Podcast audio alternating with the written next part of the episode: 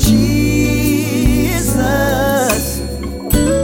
falling in love with Jesus, falling in love with Jesus was the best thing I've ever done. Good evening. You're listening to the Falling in Love with Jesus program, and your usual host, Sue Brown, is not able to be here for this program, but she wanted us to play an encore edition of an interview with Dr. Erwin Lutzer that originally aired on Dr. James Dobson's Family Talk program about his new book called We Won't Be Silenced. And this is part two. The first part aired last week. Like I said, it originally aired back in March on Family Talk here on Wave 94.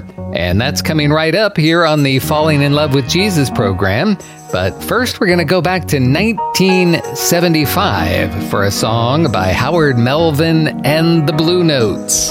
Wake up, everybody, no more sleeping in bed. No more backward thinking, time for thinking ahead. The world has changed so very much from what it used to be. There's so much hatred, war, and poverty. Oh. Hello, everyone. You're listening to Family Talk, the radio broadcasting ministry of the James Dobson Family Institute. I'm Dr. James Dobson, and thank you for joining us for this program.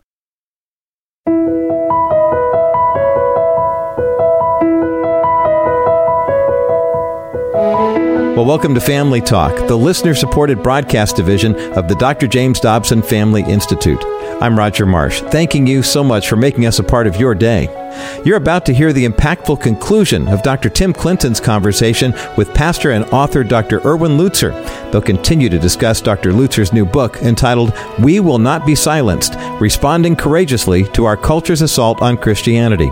Erwin Lutzer is pastor emeritus of the Moody Church in Chicago, Illinois, where he served as senior pastor for 36 years. He's a graduate of Winnipeg Bible College, Dallas Theological Seminary, and Loyola University. You've also heard Dr. Lutzer as the featured speaker on the Moody Church Media podcast, Running to Win. He's perhaps best known for his books One Minute After You Die, When a Nation Forgets God, and the Christian Bookseller Gold Medallion Award winner Hitler's Cross. Let's listen now to part two of Pastor Erwin Lutzer's eye opening and thought provoking conversation with Dr. Tim Clinton here on Family Talk.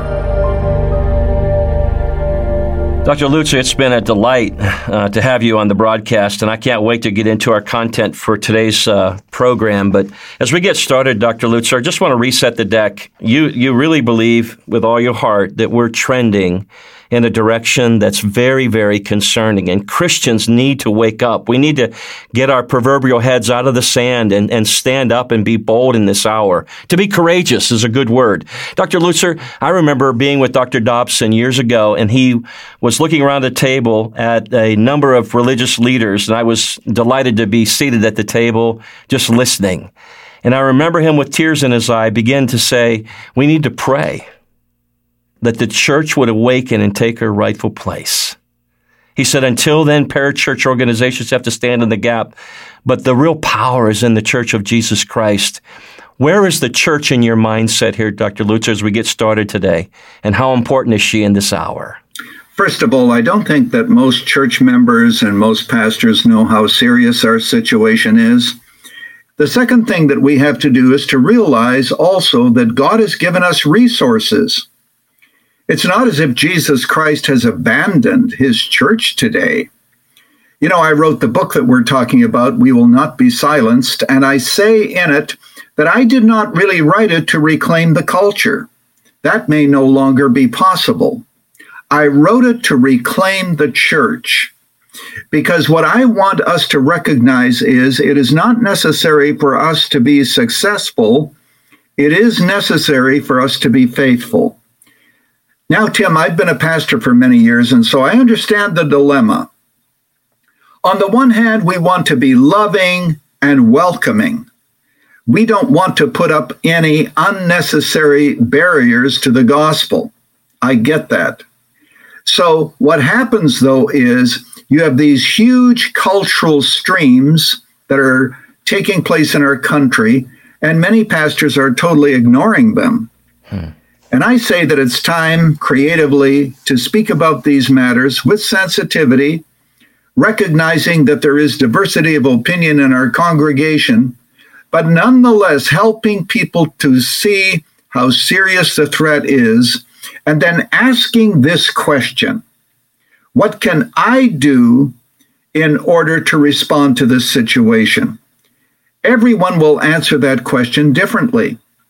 The mother who's at home with children, she'll answer that question differently than the businessman who's asked to take diversity training and to violate his conscience by signing a document confessing how sinful it was that he was born with the wrong skin color. So everybody's going to have to ask themselves, what does faithfulness mean to me in a nation that has lost its way? Yesterday, we talked about um, these trends to influence culture, these horrific trends. Number one, rewrite the past to control the future. Number two, use diversity to divide and destroy. Number three, freedom of speech for me, but not for thee. Dr. Lutzer, you um, continue in your work about the significance of propaganda. In other words, calling what's going on by another name. It's that piece where evil becomes good almost in our minds. You know, Tim, since you quote that verse of scripture, it has two parts. For the radical left, it is not enough to take what is evil and call it good. That's only half the picture. The other half is to take what is good and call it evil. And the best way to do that is through propaganda. In my book, I talk about how the radical left changed America's perception of homosexuality. And they lay it out and they say, we learned from Hitler how to do propaganda. I'm not calling them Nazis, by the way. I don't think we should call anybody that because that was an entirely different era. And I'm not laying that label on anyone. But since they quote Hitler, I'll quote him also. Hitler said that with the right use of propaganda, you can make heaven appear like hell and hell appear like heaven. So, how do you go about it? You vilify anyone who doesn't agree with you, and you have two arsenals that are very important to you. The first arsenal is hate. Hitler said it was very important for the nation to hate. He said that hate is much stronger than simply dislike. So you have a group that you're going to hate. In his day, of course, it was the Jews. In our day, it seems as if it's the conservatives, all right? So what you have is somebody to hate. The other thing that you have to do is to make sure that people fear stepping out of line. So you give unreasonable punishment to those who step out of line so that everybody has to be in lockstep. Now, there is a third aspect, and maybe this is what you were alluding to even in your question, and that is the use of language. Evil can be camouflaged under some very beautiful sounding phrases.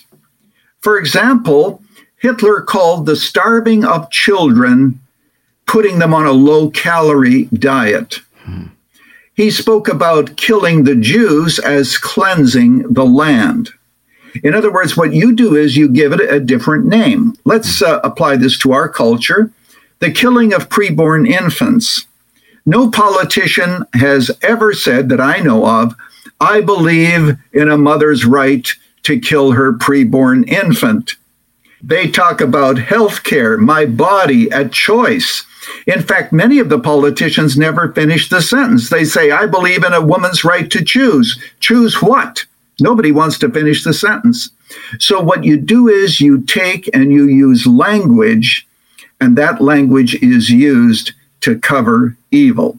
But also, I point out gaslighting is taking place in our culture. That was a new term I had to study, where you actually make people think that they might be insane as if they live in a different reality because you've created a new reality for them which of course is totally illusionary, but you give it the perception that it is the real deal, and people don't know where to turn. The power of language, the power of pronouns. where people are allowed to choose their pronoun. All that is part of a propaganda effort to advance a certain agenda, and we need to be able to respond to that, and we need to see it for what it is. And so, propaganda is very important. Remember the words of Churchill the desire to believe something is often more powerful than rational arguments. And that's why it is so often when you talk to people, rationality plays no part in their convictions because the desire to believe something is more powerful than reason or facts. It's just amazing to me. Even not long ago, Nancy Pelosi rewrote the pronoun issue uh, in in the halls of Congress, which leads us to the next point I think that we need to discuss out of your book, and that is the sexualization of children. Uh, Dr. Lutzer, this is a big issue. Well, you know we're very pro-family here. That's why we exist. Hitler said these words: "He alone who controls the youth controls the future." Tell us how significant this is right now in our modern day culture, this movement of sexualizing our children. The average couple no longer raises their children. Even Christians don't raise their children. The cell phone does. And the cell phone in your teenager's hand will do more to inform his or her view of reality than an hour of church and an hour of Bible study. And people have to understand that. I remember a woman saying to me, I didn't realize that when I gave my 13 year old teenager a cell phone, I might as well given her her first shot of heroin.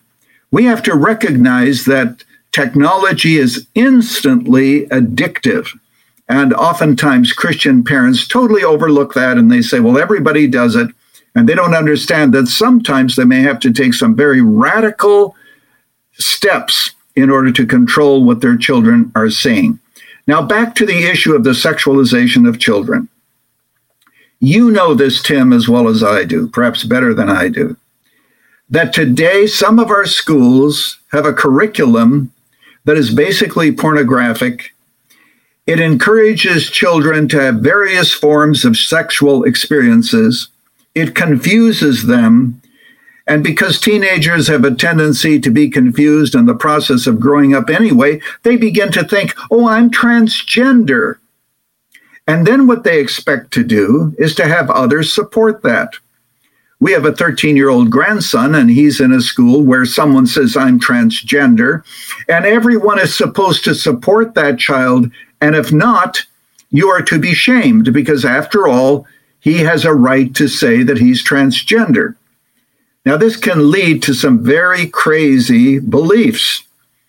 As a matter of fact, in the same town, there was a young teenager who said, I'm a fuzzy. Somebody said, What's a fuzzy? She said, Well, actually, in my heart, I'm a cat. Okay, I'll respect that. In your heart, you are a cat. This is absolute absurdity, but Tim, hear me when I say we are living in an age when absurdity no longer has any argument against anything. In other words, you can believe the absurd. Orwell called it Newspeak. Dr. Lutzer, then what happens is if you have beliefs that are contrary to this way of life, this indoctrination that seems to be sweeping our country, uh, then you're not only marginalized, you're demonized for not um, making someone feel safe, not honoring what they believe, and then in addition, you'll get to a place where you'll see criminalization if you are contrary to what they believe and what they want in this culture. Absolutely. I think that we are on our way to that. It's very scary to think that that is happening in America, but in some countries, it is already a part of what is taking place. And even if it falls short of criminalization, people are intimidated.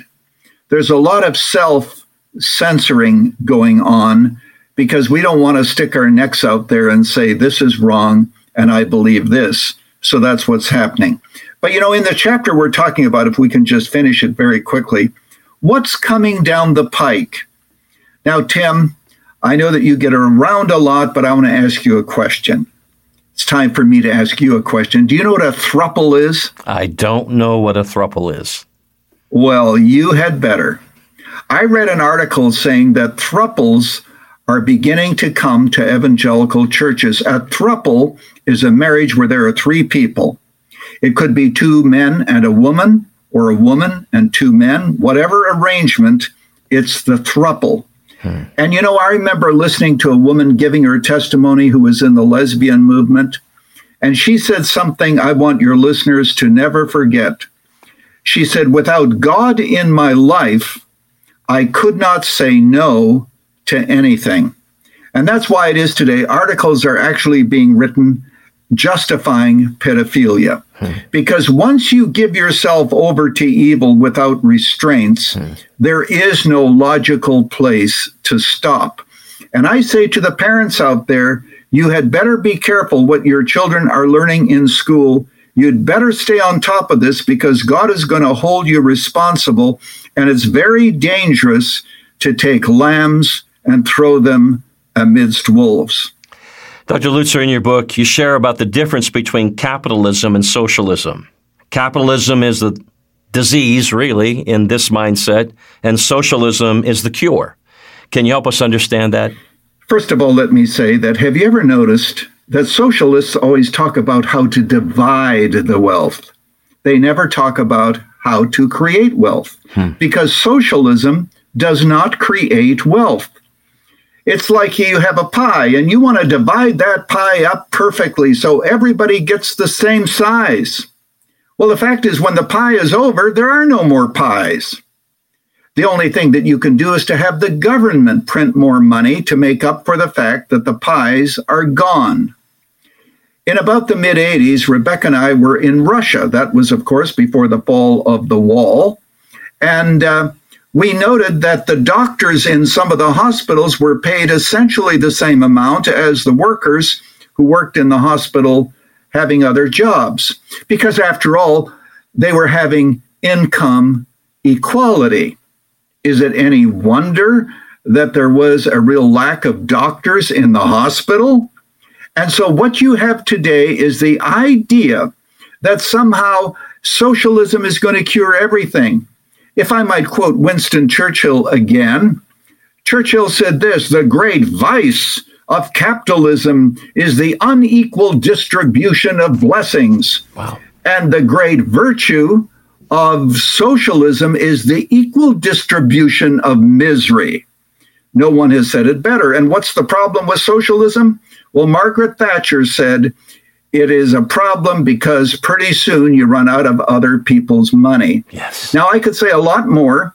All that is in my book, but I have to end that particular topic by saying this to you, Tim. Have you ever wondered why it is that mice die in mouse traps? It's because they don't understand why the cheese is free. that gets your attention right there. That makes perfect sense. Uh, Dr. Lutzer, uh, we're, we're running short on time. I've got to ask you a little bit about Islam because you addressed this. Uh, you usually see in this kind of a movement a sort of joining of the hands, if you will, with Islam. Uh, why is that, and um, what's the outcome? Well, here's what happened the radical left is joining with radical Islam to destroy both capitalism and Christianity in America. They are two very different worldviews. But for now, they are allies in the same war. As you know, in the military, it is said, the enemy of my enemy is my friend. Now, the reason I wrote that chapter is to show to people that um, the ACLU is very strong in its belief about the separation of church and state, but it has no problem with the lack of separation of mosque and state. And there are schools in America, and I list them there, where Islam is being taught. Now, why is all that happening? The destruction of Christianity and the destruction of capitalism. Now, of course, most Muslims who live here are friendly. They want to become a part of the American dream, and we should in no way paint them with a big brush. Hmm. But unfortunately, the radicals oftentimes have a lot of authority and they sway an awful lot of minds. So we have to be aware of that even as we move forward. It's just unbelievable um, how this is coming to fruition in our culture. Toward the end of your book, you, you talk about what they want to accomplish is the vilification of individuals. Uh, you referenced Saul Alinsky's rule for radicals. I think it was number 13. Choose a target, personalize it, uh, and then hammer them. No one, Dr. Lutzer, likes being called a racist, that you're hateful, you're bigoted, homophobic, and more. Boy, is this ever an issue in our culture right now. And you know, in that chapter, if I might tell the story of a church that I'm personally acquainted with in Missouri, the pastor preached a message on Genesis 1:27 that there are only two genders. It was very compassionate toward those who struggle with gender identity issues and the rest. But the next day they were vilified. They were vilified in the news. They were on the front page of the newspaper. And that's where the issue arises. Are churches going to stand or are they going to fall with the culture? Students at the university in this town said, Oh, we don't know if we feel safe in a town where there is a church that teaches this. That's the context in which we are going to have to minister today. And I want to encourage pastors to say, preach those messages, do it lovingly, but stand on the truth. Yes, you will be vilified. And of course, social media has contributed hugely to this, where arguments are oftentimes solved by the person with the loudest voice, and everyone is enraged about something. And what we need to do is to lower our voices as Christians. We should not shout, but we have to speak. We should not be shamed into silence. And when we are receiving a lot of criticism, it's a badge of honor. Jesus said, Blessed are you if men revile you and persecute you and say all manner of evil against you falsely for my name's sake. Rejoice and be exceedingly glad. I have studied a bit of church history. This whole idea of freedom of religion that we have in America is an anomaly. For most of the centuries, the church did not have freedom of religion. And I want your listeners to understand this. It is not necessary to have freedom of religion in order to be faithful. Just ask the martyrs. George Orwell The further a society drifts from the truth, the more it will hate those that speak it. Dr. Lutzer, I want to close this way by maybe asking you what do you think Jesus might say uh, to all of us in this moment? Well, you know, in the last chapter of my book, I reference the words of Jesus Christ to the church at Sardis strengthen what remains. And I go through and I say what I think Jesus might say to the church today. I don't speak on his behalf, I don't claim to have some special revelation, but I outline what I think Jesus would say if he were writing us a letter. But here's the encouraging word I want to give to you today, Tim. When you read this letter, you discover that Jesus says, You think that you're alive, but you're dead. And then a few verses later, Jesus said, But there's still some people among you who walk in white, and they are worthy. They will walk with me. So I say to all who are listening, be among those who walk in white and be worthy. Don't be contaminated by the culture, but stand against the culture. Pray, seek God, and be faithful. And remember, it is not necessary for us to win, but it is necessary for us to be faithful to the very end. And that's what we need to determine. What does God want us to do today? Taking the cross into the world is our privilege. I want to close by First of all, thanking you, Dr. Lutzer, for joining us. His book is called We Will Not Be Silenced Responding Courageously to Our Culture's Assault on Christianity. Let me read some words from Dr. Lutzer in closing. I want to inspire us to have the courage to walk toward the fire and not run away from the flames. God has brought us to this cultural moment, and our future cannot be taken for granted. As has been said, in a time of universal deception, telling the truth is a revolutionary act. Dr. Lutzer, we tip the hat to you. Thank you for your faithfulness. your pastoral heart, your ministry, and your bold stand for truth. On behalf of Dr. Dobson and our entire team, again, thank you for joining us. And thank you for having me, and do give my greetings to Dr. Dobson.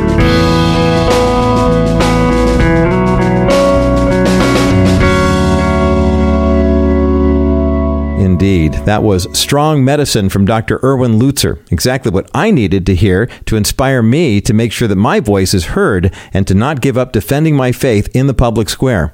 I hope you found it encouraging as well. You know, like Martin Luther did during the Protestant Reformation, when it comes to defending truth, we should boldly declare, Here we stand. We cannot do otherwise. And we need to keep in mind, as George Orwell also famously said, the further a society drifts from the truth, the more it will hate those who speak it. You've been listening to part two of Dr. Tim Clinton's conversation with pastor and author Dr. Erwin Lutzer here on Family Talk. They were discussing Dr. Lutzer's new book, We Will Not Be Silenced Responding Courageously to Our Culture's Assault on Christianity. To learn more about Pastor Erwin Lutzer and his book, We Will Not Be Silenced, visit our broadcast page at drjamesdobson.org. And by the way, if you missed part one of this conversation, you'll find that and more on our broadcast page as well. That's drjamesdobson.org forward slash broadcast. Now, if this broadcast has motivated you to respond courageously to the assault on Christianity that's literally coming at us from every direction, I want to invite you to subscribe to receive Dr. Dobson's free monthly newsletter. You can receive it by mail simply by calling us 877 732 6825. Call takes only a couple of minutes and it makes it easy for us to get this powerful resource into your hands each and every month by mail. Again, that's 877 732 6825. Or if you prefer to receive the newsletter by email, visit our website drjamesdobson.org forward slash subscribe. That's drjamesdobson.org forward slash subscribe. Thanks so much for your time today and for your continuing prayer and financial support of this ministry. It's because of listeners just like you that we're able to continue producing relevant content for you and your family. I'm Roger Marsh. Thanks so much for listening. Join us again next time for another edition of Dr. James Dobson's Family Talk. This has been a presentation of the Dr. James Dobson Family Institute. Thank you for listening to this program, Falling in Love with Jesus. Your usual host, Sue Brown, was unable to be with us this week, but she wanted us to air this program of the interview with Dr. Erwin Lutzer, originally aired on Dr. James Dobson's Family Talk here on Wave 94 back in March from his book, We Will Not Be Silenced. And we hope you enjoyed it and received a blessing and a challenge from it, an exhortation. And we hope Sue Brown will be back with us soon on the Falling in Love with Jesus program, which airs every Monday night at 8 o'clock here on Wave 94. Falling in love with Jesus.